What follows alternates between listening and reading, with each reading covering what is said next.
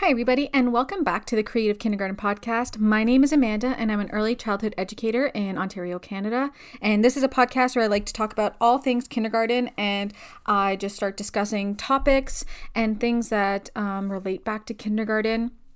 Sometimes it's things that are sent into me and people have asked me about. Other times just things that I've been just randomly thinking about. I sometimes spend a lot of my time driving. I go from um, different parts of the area that I live in and sometimes it's like a 45 minute drive and I'm just thinking about things that I have seen in a classroom or have read about and I just start thinking about things and then I want to talk about it. So this podcast is a great way for me to connect with all other kindergarten educators and really talk through some of the things I'm thinking about for kindergarten and really working through some of those ideas. Sometimes I think I know what I'm doing and think I know what my best practice is going to be, and then all of a sudden I'm really thinking about it and I'm changing my mind and I'm working through something. So I like coming to this podcast, and sometimes it's just me working out some of the stuff I have going on in my brain.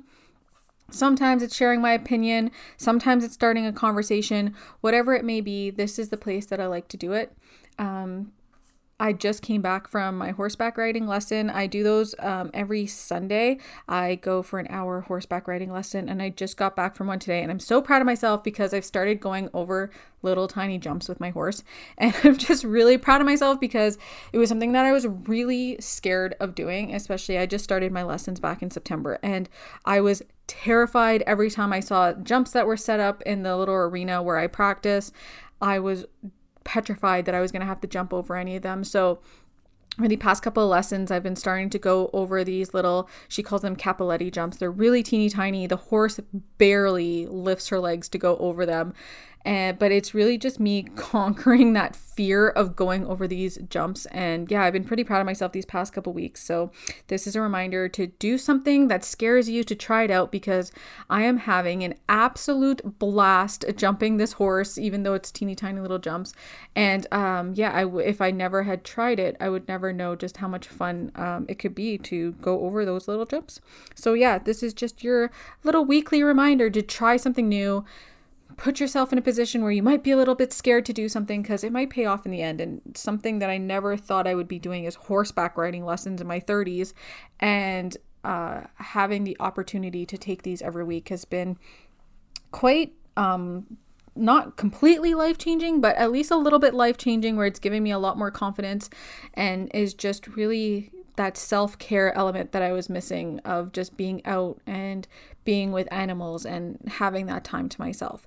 So, yeah, this is just me talking a little bit about my uh, daily life and a little bit outside of the podcast, but I thought I would share something that's going on with me. You guys hear me talking every week to you guys on this podcast, so I thought I would share something that's just a little bit more personal. So, with that, I might as well start episode number 28 this week and even let you guys know what it's going to be about because I haven't even told you yet. I'm going to be talking about math centers this week.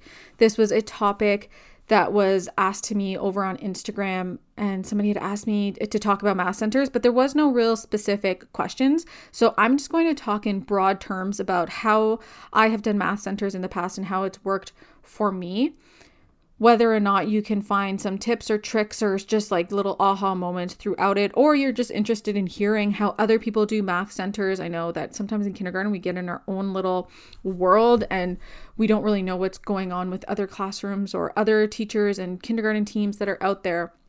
So maybe this is just a little insight into how I do them and yeah, don't take this as in this is how you have to do it. This is just how I found that it works best for me and my students.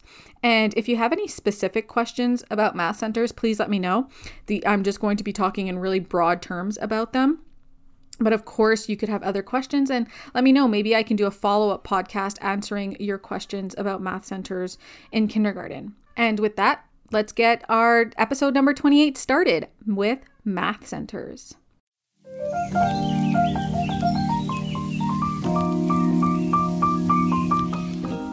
The first thing I wanted to mention is that in our um, school, I don't know if this is across our school board or like in the United States, I know you call them districts, but I don't know if this is school board wide or is this if this is school specific. But we do turn in long range plans at the beginning of the year. for kindergarten, these don't have to be really specific. At least it hasn't been in the past for us. It's really just an overview of some of some um, topics or skills that we'd like to cover every month. It's not a day by day by any means. It's not week even week by week. Literally, it just in August we are going to cover or not August. We don't have school in August. In September we're going to do number sense. In October we're going to move into sorting. In I'm, I'm completely making these up because I honestly can't remember them right now. But in November, it's patterning. In December, we start talking about 2D and 3D shapes. And maybe that takes us into January, where we might also add in some measurement. And then I don't know, what else is there after that? Measurement yeah and so every month we'll just have like a broad range of topics that are oriented uh, or a topic or uh, sometimes there's a few different ones that'll be covered in a particular month. And those are just uh, little check in reminders that there are skills that we do need to cover that are in our kindergarten program. And these are great times to really hone in and focus on a particular skill. This does not mean that if there is a student that is really interested in a concept or if there's some extension of learning that can happen for a different math topic, let's say we're learning about sorting in October, but they're really interested in dinosaurs and how big dinosaurs are. Well, that is a perfect opportunity to talk about measurement.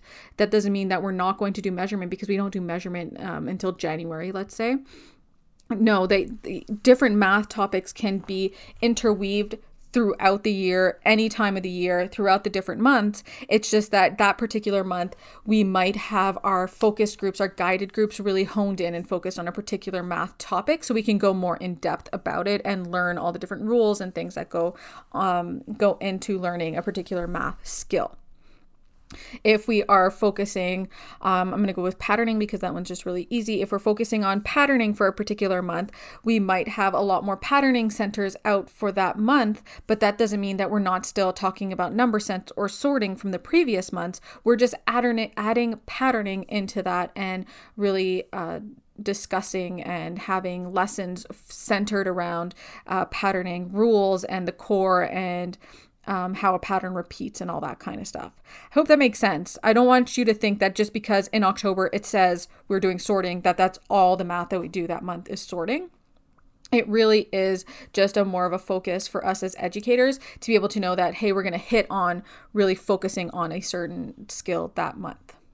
Once we have our long range plans put into place, we start to plan around having a lot of hands on activities that are uh, geared towards a particular skill. So, having more hands on, especially in math, I find that having hands on manipulatives and things that they can use, our students are way more engaged and they're able to understand these very abstract concepts and they're able to understand them a lot better when they have concrete materials to work with. Like patterning can be a very abstract concept until you show them what a pattern in, pattern is and you actually practice it with real world objects. All of a sudden, patterning makes a whole lot more sense. So, making sure that we are um, bringing in lots of hands on materials, hands on learning, not just worksheets for this kind of thing, is what I find most effective for our kindergarten students. Um, I usually have some generic activities that we use all year long. I'll link down below. I have these easy print and prep math centers that I made a few years ago. They're up in my store and it goes through each math strand. So there's 10 packs. There is a whole bundle of them all together, but there are 10 packs and in each pack there's 10 activities that are easy to print, meaning they're in black and white and they're easy to prep. So there's not a lot of cutting or anything like that. Usually sometimes just a worksheet or a few things that you just have to laminate and cut out and they're very generic. So they're not based on any holidays or any time of the year, anything like that. They can be used at any time all year long. I find that this um, serves as a great base for our math centers throughout the year because I'll just pull out the easy print and prep centers for that math strand for that particular month and there you have it. I have all my math centers ready to go. I've used them for a few years so they're already laminated, they're already ready. I just have to take them out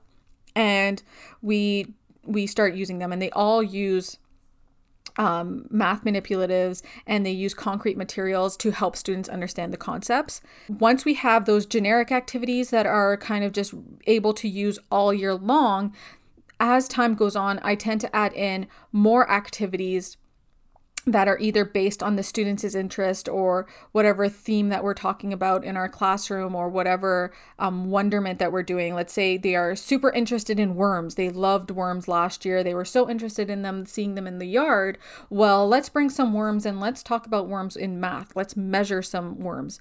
I didn't use real worms for this because I didn't want to put the worms through the trauma of kids measuring them. So I cut out my own worms for them to measure, but for whatever it is. The kids are really interested in leaves. Well, then measure leaves, let's say. So we can bring in some of the wonderment, some of the inquiries that are happening in the rest of their time into the math centers, and then it just engages the students even more in their learning. So ha- I have a lot of generic activities that are just ready to be pulled out and ready to go, and then I add in more. I'm going to say themed, but I'm putting themed in quotation marks. Themed activities inserted into my math centers as well. And of course, the thing with having all these great math centers and um, having all these activities, it gets so much easier year after year because, like I just said, those easy print and prep math centers, those are ready to go. I just have to pull it out and I have it ready. I don't have to go back and reprint them all again and relaminate them. It just gets easier and easier every year. So I know first year kindergarten teachers, they're always asking me like how do you do it? It's so overwhelming. There's just so much I have to do and I feel for them because I uh, opened two kindergarten classrooms two years in a row for so for two years in a row i felt like i was constantly trying to keep students engaged and finding all those new activities and getting them ready, it gets to be a lot overwhelming. So know that you're, first of all, not alone. A lot of kindergarten teachers feel that way. I hear it all the time. Second of all, don't feel like you constantly have to make and do new centers. You can, uh, as students get to know centers, it's a lot easier for yourself as well. If you put out the same centers multiple times, all the students know what to do at that center. You don't have to re explain it. They're just, you might insert an added uh, challenge to that center. You might do something to add a little bit, uh, to change it around a little bit, but you can keep reusing stuff as well. You don't have to pull out new math centers every day. Just know that you're not alone. Lots of other teachers go through this it does get easier as you go along in kindergarten. Also, if you are in a classroom with other kindergarten educators, this doesn't quite work if you're by yourself in kindergarten at your school. But if you are in kindergarten and there's other kindergarten classrooms, use those people as resources, especially if they've been doing it for a few years. Um, we were coming up with new sensory bins every week. And then last year we had the great realization that we're all doing sensory bins. Why can't we just roll our sensory bins around and switch up our sensory bins by changing it up with the classroom next door? Why were we remaking new sensory bins every week when we had a perfectly good sensory bin next door that they had just finished using? So we had a new kindergarten teacher join us last year and we realized that she was getting not she was getting overwhelmed but it was getting to be a lot having to come up with new math centers come up with this come up with this oh a new sensory bin and adding and adding and adding to it. And we're like well just come and get our stuff. We've been we've been doing it between the two of us for five years at least. Why don't you come and get some of our stuff? And that way, you don't feel as overwhelmed or that you have to make so many new materials. Another really big trick that I have for you is that if you are doing math centers and there's some that are working really well for you or some that you uh, like to do with your students, either take a picture or write down what you did. I know we all do day plans or whatever kind of planning that we do in kindergarten, but it's really hard. I find myself because I'm a visual person, I find it hard to look back into day plans and see what's written down and then make to connect the connection to what we actually did in the classroom. Um, part of being on Instagram that's really great is that I just scroll back in my timeline to see what I did the year previous and I can see all the activities that we've done um, uh, previously for that math strand or whatever we did. So I would definitely suggest that either you take pictures if you are a visual person like I am, take pictures of each math strand, either put them in a file on your phone or on your computer, whatever it is, so that you can quickly go back. And if you keep it organized by math strand, you can easily click on something and go see what you've done for that math strain. And or if you are more of a, a, handwriting person or a typing person, maybe you just want to make yourself a file on your computer or make yourself a little binder where it has all the activity ideas that you've done so that not you're not reinventing the wheel every year because that's another thing. I always think back to, oh, I can't remember. What did we do last year for patterning? We had some really great stuff. Well, instead of having to come up with all new patterning math centers, I can just look back at what we did last year and I can see, oh, yeah, we did all these great centers. Let's just reuse these ones again. I've touched a little bit on this throughout this podcast about math centers and what kind of materials we're using, but I wanted to all again reiterate that uh, we call this the I've seen it called so many different things, but there's like a four part teaching model. And there's four parts to how we teach skills in kindergarten. I don't know if you can hear my cat just came in behind me, but she's making a lot of noise. Uh, so the four part teaching model, and I try to balance this out a lot when we are doing math centers in our classroom. So the first one being open materials, free play, where you can extend the learning that's happening in the play that you see with the students. So again, let's go back to, uh, I don't even know. Uh, let's say students are building a great tower at the block center. Well, I know in the back of my mind we're working on measurement in our kindergarten classroom. Well, how can I bring measurement into that play? What can I, as the educator, do to bring math learning to that? So, either it's we're going to put uh, some kind of non-standard measurement tool in with the building blocks maybe we're going to talk about which uh, tower is bigger which tower tower is shorter give them that that rich vocabulary of shorter or longer taller whatever it may be, we're going to extend the learning with vocabulary. As the educator, you can input so much math into the open materials to the free play centers. So that's one part of the four part teaching model. The other part is those provocations you might set up. So you might pick a certain set of materials and put them together and see what the students do with it. So if we're putting together the snap cubes and I don't even know, we're putting together some other building materials so that they can start weighing or we'll put a scale and some snap cubes and other materials so they start weighing them i'm not putting anything and um, to intentionally push them in one direction or the other what to do with these materials. I'm setting up a provocation. I'm seeing what they're going to do with these materials. And then again i can insert myself into that situation as an educator and extend their learning um, a lot of the time when we talk about math centers, we're talking more about the intentional setter, centers that we set up. So those easy print and prep math centers that I was just telling you about, those would be intentional centers. I am putting those out because I know that my students are working on measurement, so I'm putting out a measurement center. Again, these are intentional. These are things that I want my student to really focus in on and hone in on these particular skills. I've thought about why I'm using these and why they're important. As an educator, again, I will be there to support the learning that is happening with these intentional centers. And again, thinking about the four part teaching model, that is just one part of the four part teaching model. And then the last part of it being your guided groups. So now you have your students that are working on patterning, but you have students that are unable to make an ABB pattern repeat. You've noticed that a few times through your documentation throughout the room. You have students who cannot figure out how to ABB pattern. Well, now you're going to make a small guided group. You're going to pull those students and focus in on ABB patterning. I just picked that out of anywhere, but it could really be anything. So, again, those are the four part teaching models. Those are the four areas that you want to touch on when you're teaching in your classroom.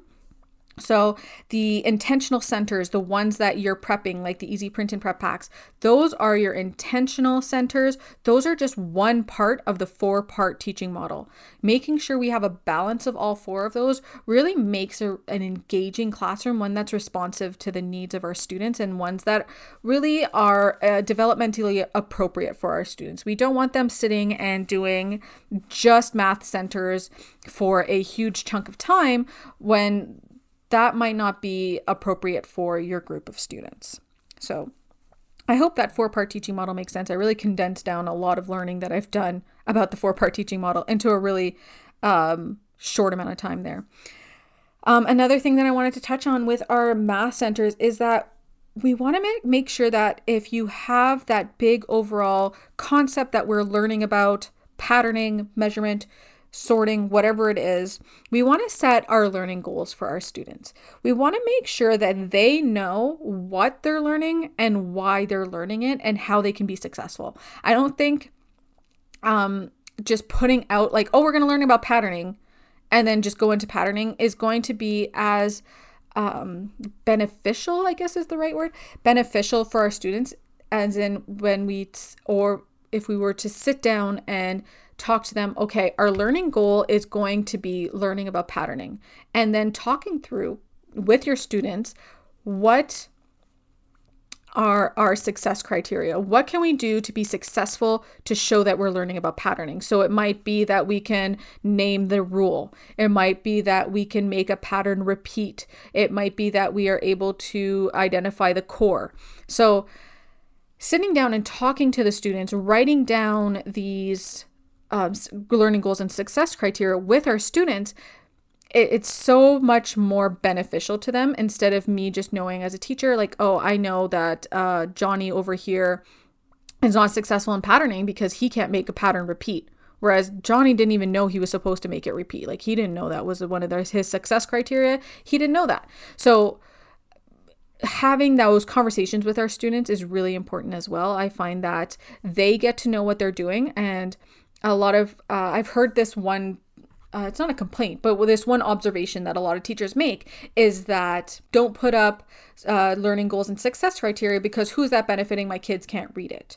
So I would say that if you put the learning goals and success criteria along with let's say visuals of what they might those success criteria might be then yes the students can still use them because now you've made them accessible to those students who cannot read. So having those those up can be beneficial. And if you make it with the students then they can they know what's on it at that point. If you're referencing them if you're talking about them if you're doing it with them then your kids will get to know them even if they can't read.